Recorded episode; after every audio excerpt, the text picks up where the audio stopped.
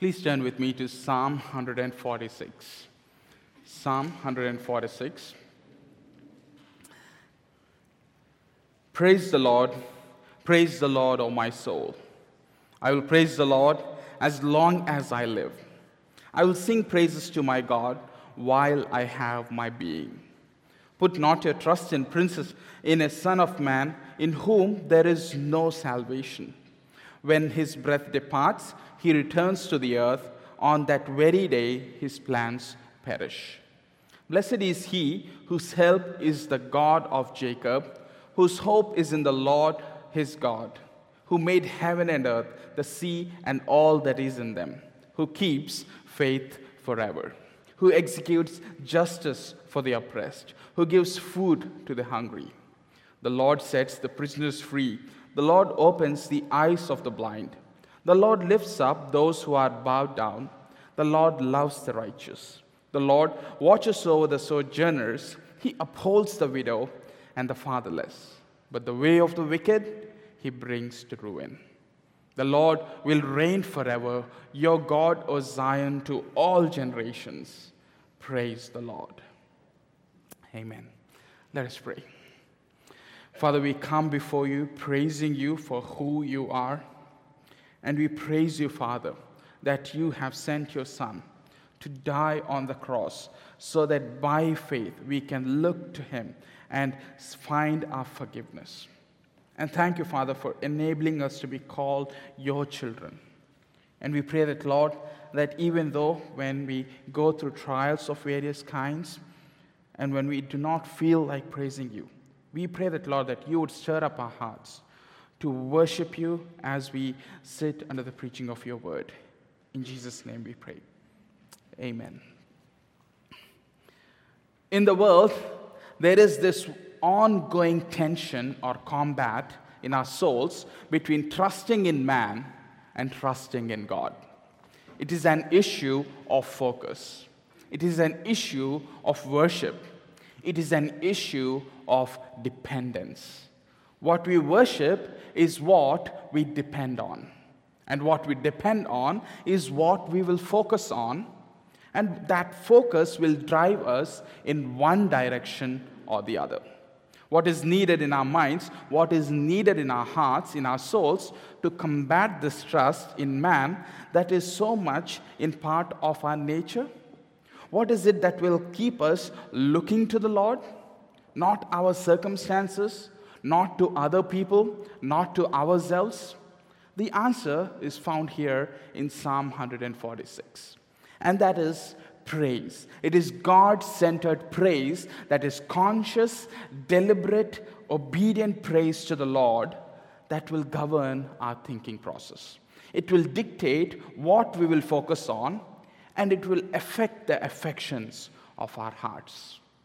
So, see with me in Psalm 146 in verses 1 and 2, and we will see this first point. The psalmist is resolving to praise the Lord. Verse 1 Praise the Lord. Praise the Lord, O my soul. I will praise the Lord as long as I live. I will sing praises to my God while I have my being. The psalmist resolves to praise God. We are made to worship. We are by nature who give praise. So even though we are not quite sure who wrote this psalm, we know there is something about this man that is actually same for all of us. The psalmist finds himself in the need to give praise.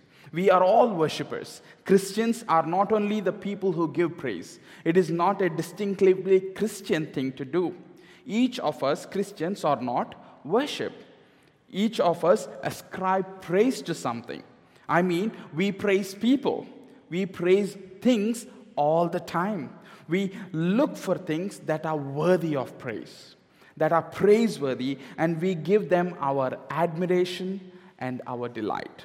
So the psalmist begins with these two imperatives, followed by his own personal commitment or resolve. Praise the Lord, praise the Lord, O my soul. Now, four times in those verses, the word praise is used. Really, the word praise the Lord in Hebrew is hallelujah. And this is a plural and this is a command. So it is like the psalmist is saying, You all praise God. Hallelujah. You all praise, which is hallelujah. And at the end of the word Jah is the shortened form of the name Yahweh. Hallelujah. You all praise God. You all praise Yahweh. So the psalmist gives a command to his audience. And then he says, Praise the Lord, O my soul. He speaks to himself. He gives the command to himself focus on the Lord, thank the Lord, glorify the Lord. And there is great lesson in that for us.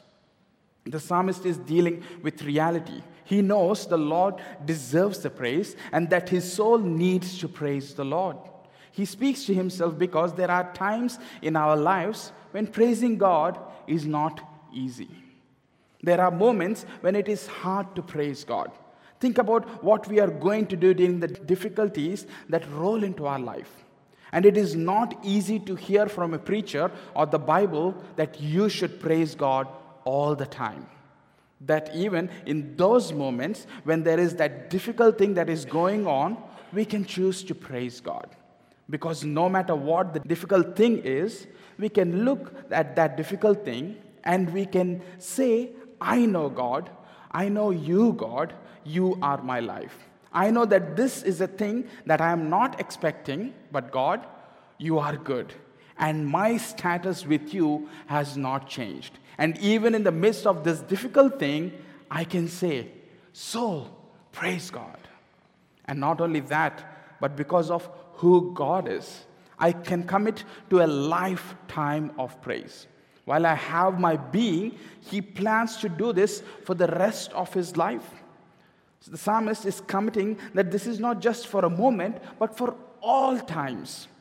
Now I know when we hear the words praise, I know what comes to our mind is singing. Just like when we hear the word church, what comes into our minds? Sometimes building.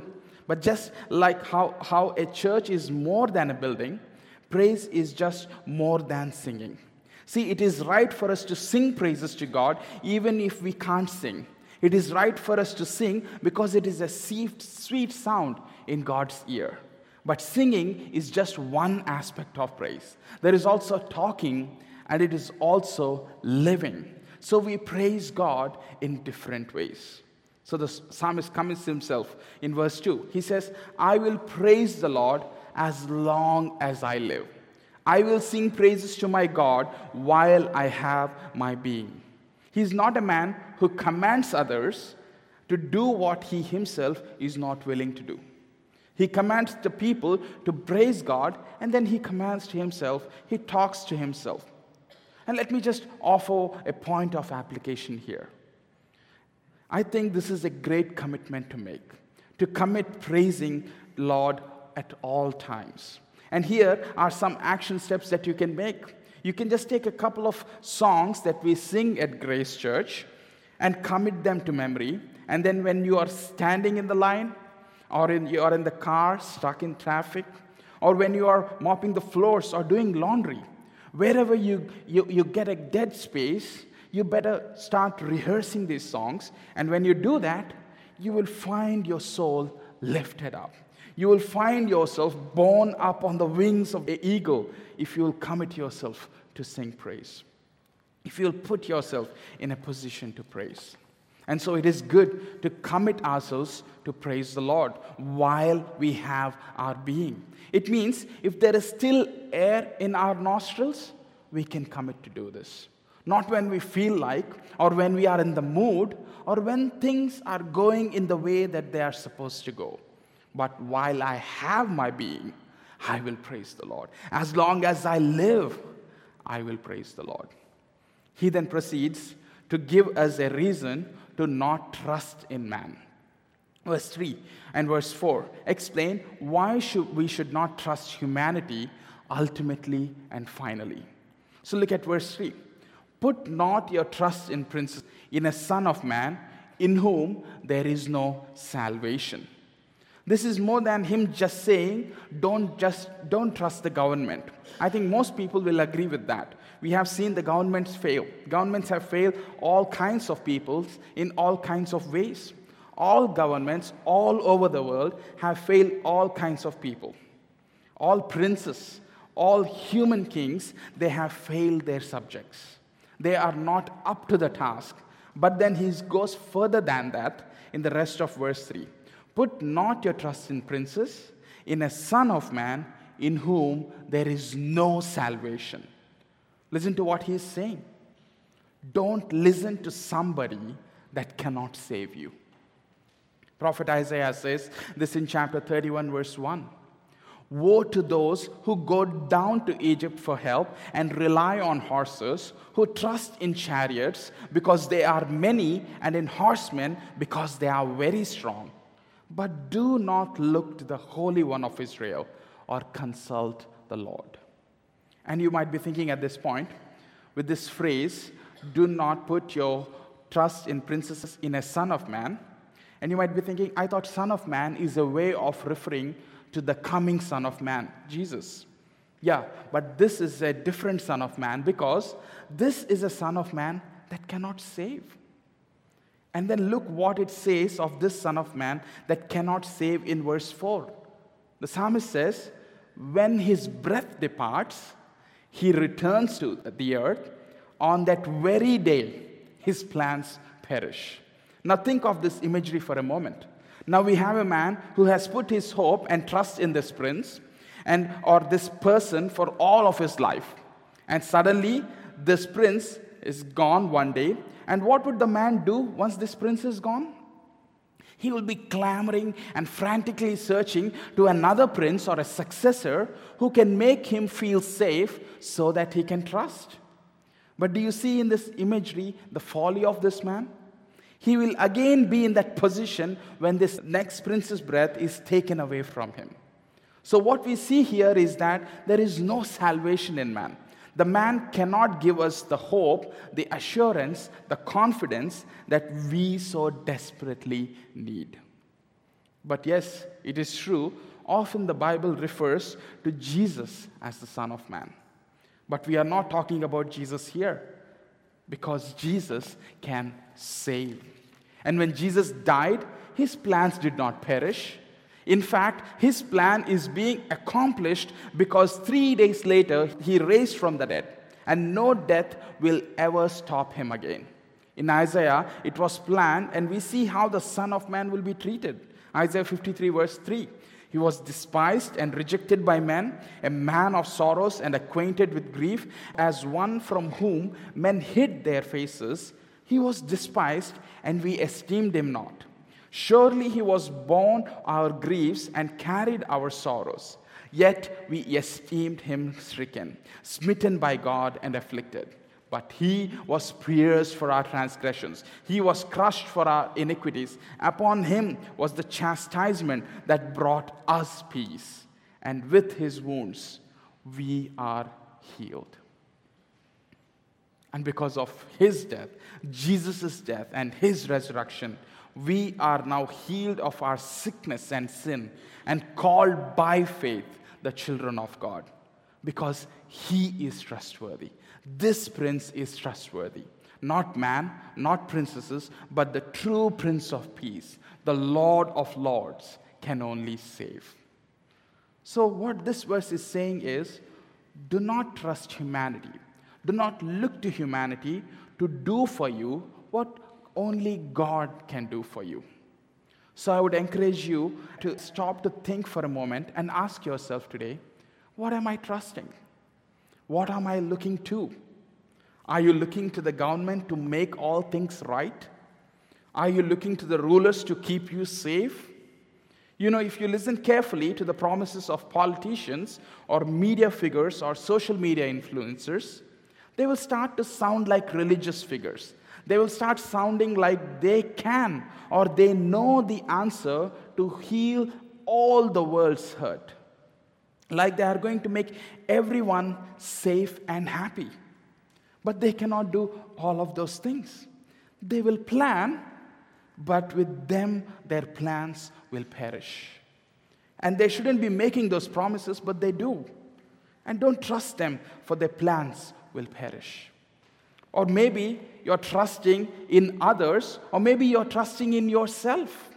I know that in my own heart, I am tempted to trust in my own efficiency and diligence. I'm tempted to trust my abilities to accomplish everything that I need to pull off. And the text is telling we do not put our hope in somebody that cannot save, and that includes us. Don't trust humanity, don't trust yourself. But you might say, there are many things a man can do. Like if you're drowning in a lake, you would like for a man to come and save you.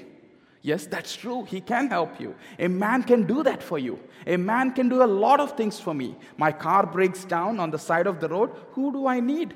A pickup truck guy? Or who can try and help me jumpstart my car?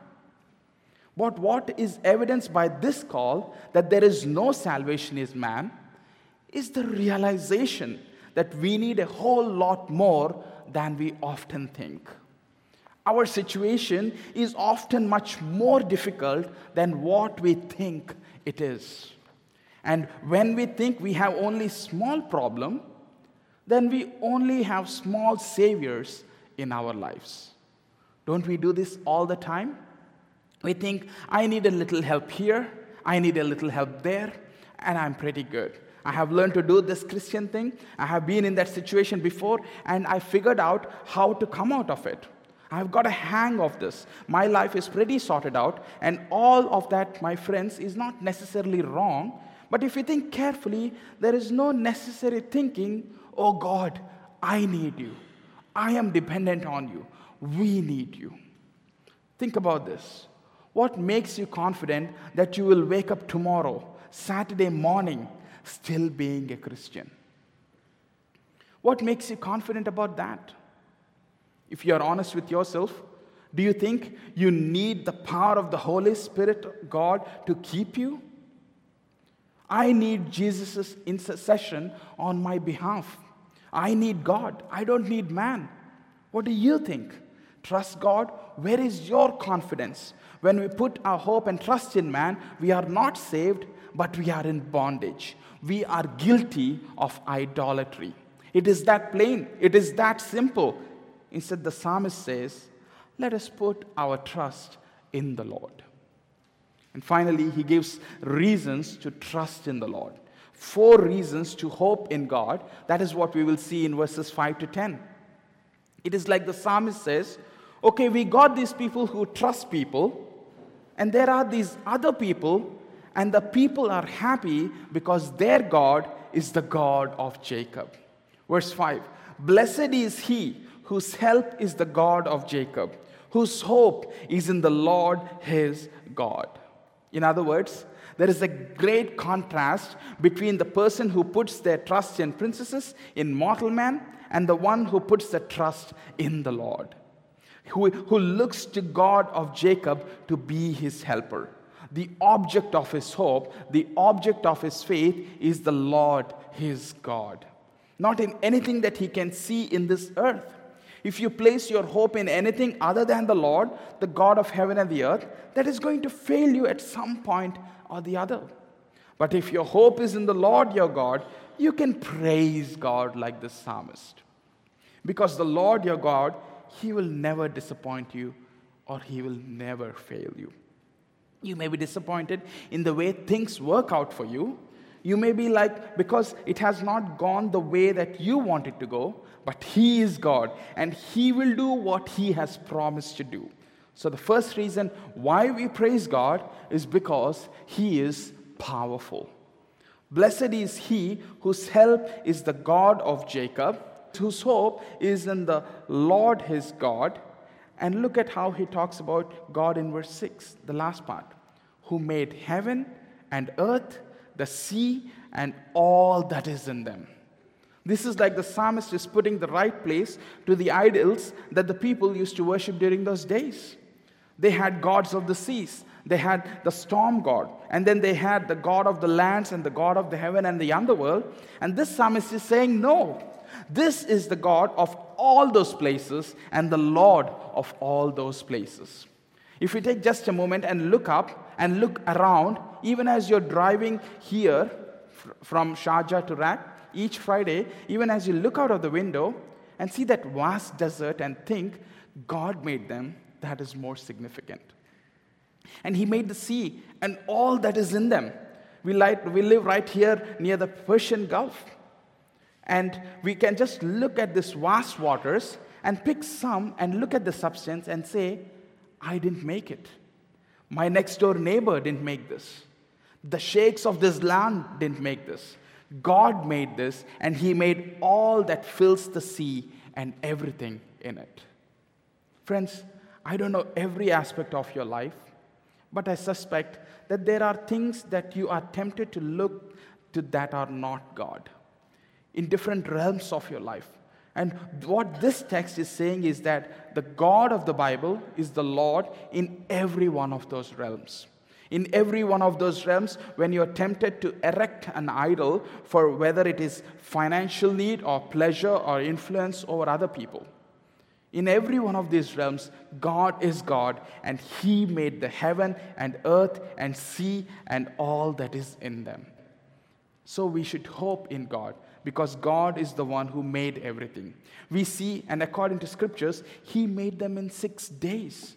God is powerful. This is the truth that should fuel our faith. This is the truth that should fuel our praise. And then look at the end of verse 6 who keeps faith forever. This word keeps, this is the word that can mean guard or protect. And that word faith, eh, it can mean truth. So, in other way, God keeps truth. He protects truth. He preserves truth forever. God is the one who upholds the truth, and truth is the one that enables our faith.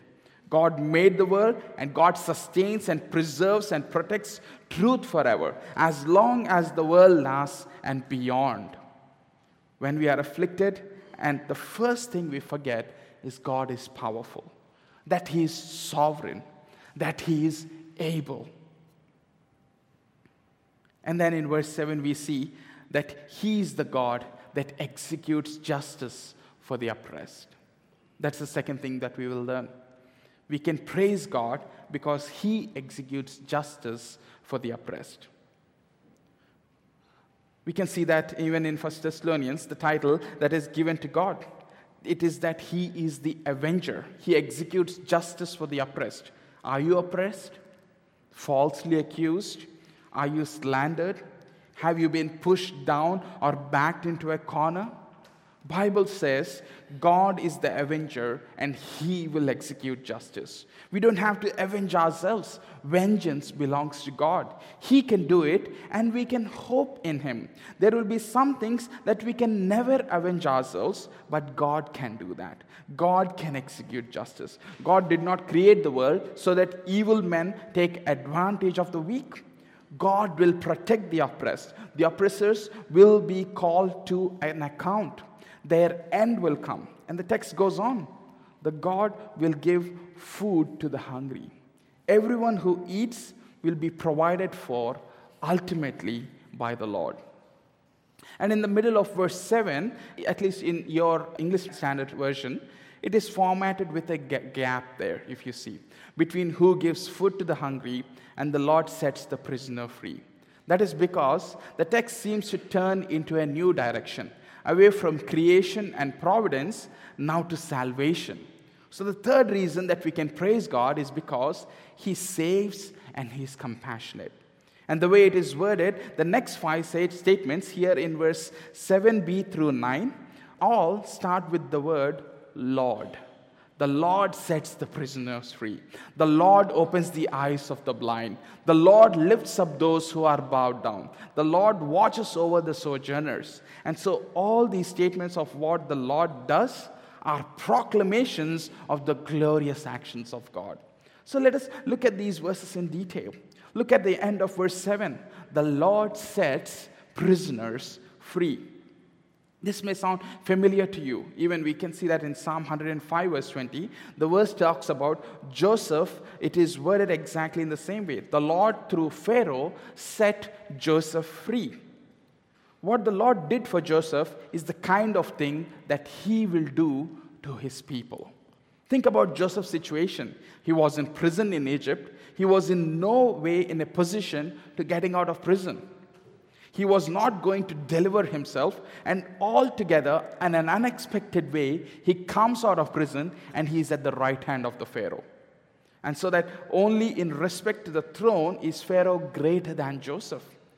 This is the way God saves his people, inexplainable by human understanding. The Lord sets the prisoner free. There is a great imprisonment that Paul describes in Romans chapter 6 when he speaks of how all creation is under the bondage of corruption. We are slaves to sin. There is no way we are getting out of sin and condemnation that is coming upon us if God didn't come down with the keys to set us free. And in the way that the Lord liberated Joseph, is the way God is going to liberate all creation from bondage to corruption. We in ourselves cannot overcome death.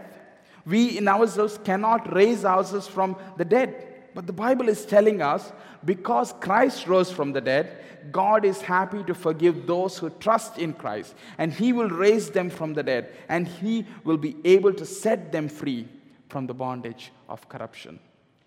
And then He goes on in verse 8. He says, The Lord opens the eyes of the blind. The Lord opens the eyes of the blind. And here we see His compassion. Because when God deals with us who have this blindness, He just doesn't grant truth, but He grants sight to see that truth. The Word of God is in this world, the truth of God is being made known. We have a complete, perfect, and sufficient revelation of God in Christ recorded in the Scriptures. But the fact that the light itself is shining does not mean that everybody simply sees the light. Suppose there is a dark room and there are no windows there and no source of any ambient light, and the room is full of rich treasure, and there is a man in that room. What is the problem? Why can the man not see the treasure? It is because the room is dark, you might say. Now, somebody can turn the lights on, and now the man can see the treasure because the light is on. No, he cannot because the man is in the room is blind. So not only it is necessary that the treasure be illuminated by the light that shines upon it, but it is also needful that the blind man be given the eyes to see so that he can apprehend what is in the room, so that he can lay his eyes upon that treasure. The Lord gives light and he gives sight. And Christ in his person, Christ in his ministry, was described as the light of the world. He was the light that came into the world, and he was the one who gave sight to the inwardly as the outwardly blind. So, these two themes, liberty for the captives and sight for the blind, these two things are commonly put together in the Old Testament to talk about the restoration of all things to talk about the day when he will raise the dead and he will give sight to the blind and he will heal the lame and make all things new. There will be no flaws in the resurrection bodies. A future glory is being prepared for us. The Lord sets the prisoners free. The Lord gives sight to the blind. And then he says, The Lord lifts those who are bowed down. And then he says, The Lord loves the righteous. He not only knows the right from wrong, but he delights in the righteous. Now let's think of these verses together. The Lord sets the prisoners free, He opens the eyes of the blind, and He loves the righteous. That means the Lord saves His people. This passage is talking about God being the Savior of His people. So the Lord loves the righteous. And look at verse 9. The Lord watches over the sojourners. He upholds the widow and the fatherless, but the way of the wicked he brings to ruin. We are sojourners in this world, often feeling not at home. And what does God do every day? He puts his eyes on us. He sees, he says, I see you. I care for you. Just like in the wilderness, the people of Israel had the pillar of cloud in the day and the pillar of fire in the night, He watches over us. God used Israelites to lead them for their 40 years in wilderness. In the same way, He watches over us and protects us for eternity as long as we are sojourners on this earth. But the way the wicked he brings to ruin. This is God, the God of justice mingled with compassion and mercy. He becomes the father to the fatherless, he becomes the husband to the widow. There are precious widows in this congregation who live a life of faith in God and trust in God. And you know, God upholds you. God strengthens you day and day, moment by moment, and He upholds you. What a beautiful picture it is. And, this, and for those who are fatherless, He is there for them. It is God who is showing compassion and care to you. He has adopted you through His Son, and He provides for you. And He brings the wicked to ruin. He is so tender that He cares for the widows and the fatherless, and He is so powerful that He brings to ruin the wicked. He is all powerful, He is just, He is compassionate, He saves those who need to be saved, and our minds should shift to our Lord Jesus, who is the perfect blend of all these truths. We see this in Luke chapter 4, verse 16. And he came to Nazareth, where it says, where he had been brought up, and as was his custom, he went to the synagogue on the Sabbath day, and he stood up to read. And the scroll of the prophet Isaiah was given to him. He unrolled the scroll and found the place where it was written, The Spirit of the Lord is upon me, because he has anointed me to proclaim good news to the poor. He has sent me to proclaim liberty to the captives. You see that same language? Liberty to the captives and recovering of sight to the blind, to set at liberty those who are oppressed, to proclaim the year of the Lord's favor. And you know what the text says? And he rolled up the scroll and gave it back to the attendant and sat down. And the eyes of all in the synagogue were fixed on him. Everyone was looking at Jesus. And he began to say them, Today, this scripture has been fulfilled in your hearing. That is Jesus, the embodiment of all that is described of Yahweh in Psalm 146. And then finally, God, He is the King. There's a fourth reason to hope in Him and praise Him. The Lord will reign forever. Your God, O Zion, to all generations. Praise the Lord. The Lord will reign forever. Lord's kingdom will have no end. And so our minds should consciously look to Jesus, who is the King of Kings. He is coming again and he is going to reign forever. He is the fulfillment of Psalm 146, verse 10. God promised to David that a king will always reign on his family's throne. And the New Testament tells us that Jesus is the son of David, and as the son of David, he will reign on that throne forever and ever. And he's coming again to judge all. What is to be our response to all of this that we have heard? We respond by saying, Hallelujah. Praise the Lord. Praise the Lord for his unlimited power. Praise Jesus because he is always just. Praise Jesus. He is the one who saves and He is the one who is compassionate. Praise Jesus for He reigns and He will reign forever and ever. And all of that is true regardless of anything that you and I will ever experience in this life. The way of man will perish. The princes of the world will, and their plans will perish with them. But our Lord reigns forever. Friends, our experience might change, but our God, He never changes. Trust Him, praise Him.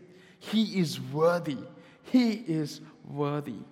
Friends, we will not and cannot praise God or trust God by just telling to ourselves, trust Him, trust Him, trust Him, trust Him, trust Him. Or we will not just praise God by telling to ourselves, I'll praise Him, I will praise Him, I will praise Him. No, we will never be able to do that. But we see in this last verse, the Lord will reign forever, your God, O Zion, to all the generations, praise the Lord. He's summoning them to praise the Lord because he has in his mind all of these truths about who God is. When we meditate on who God is, we are reminded of who God is, and that stirs us up to praise him in spirit and in truth. So, if you're struggling with trusting in God or praising God, meditate on these glorious truths. Don't just tell to yourself, trust, try, I want to trust God, trust God. When I think of this, God, and think of who we are, even again in this text, we have not loved righteousness as He has. We have not been just as He has been. We have not cared for the widows and the fatherless. We had not given food to the hungry. And how in the world this God can be my God? How can he be my God? Or Zion, Zion where God dwells, how can he dwell with me? Oh, friends, because that is because of Jesus. We can have this God as our God. We can trust in this God who works in our life and strengthens us to love and love everyone and do good deeds. Because he lived the life we never lived and died on the cross for our sins in our place and rose triumphantly from the grave three days later. And because of his righteousness, which by faith becomes ours, we can now trust him and we can now glorify him. May God give us grace to look to Christ, to praise God and worship him in spirit and in truth. Let us pray. Father, we praise you, for you are a glorious God. Your beauty and your majesty and the truths about you are beautiful. And forgive us, Father, that we fail to see your beauty and majesty in your word often. Help us, Lord, to understand how you are just how you are all powerful. Help us, Father, to see how you set the prisoners free. And may we look at our own lives and rejoice in the finished work of Christ and by faith live for your glory. Help us, Father, to not complain and grumble in our lives, but know that in the midst of all of this, you are a good and gracious God, and you love us, and you gave your Son for us. In Jesus' name we pray. Amen.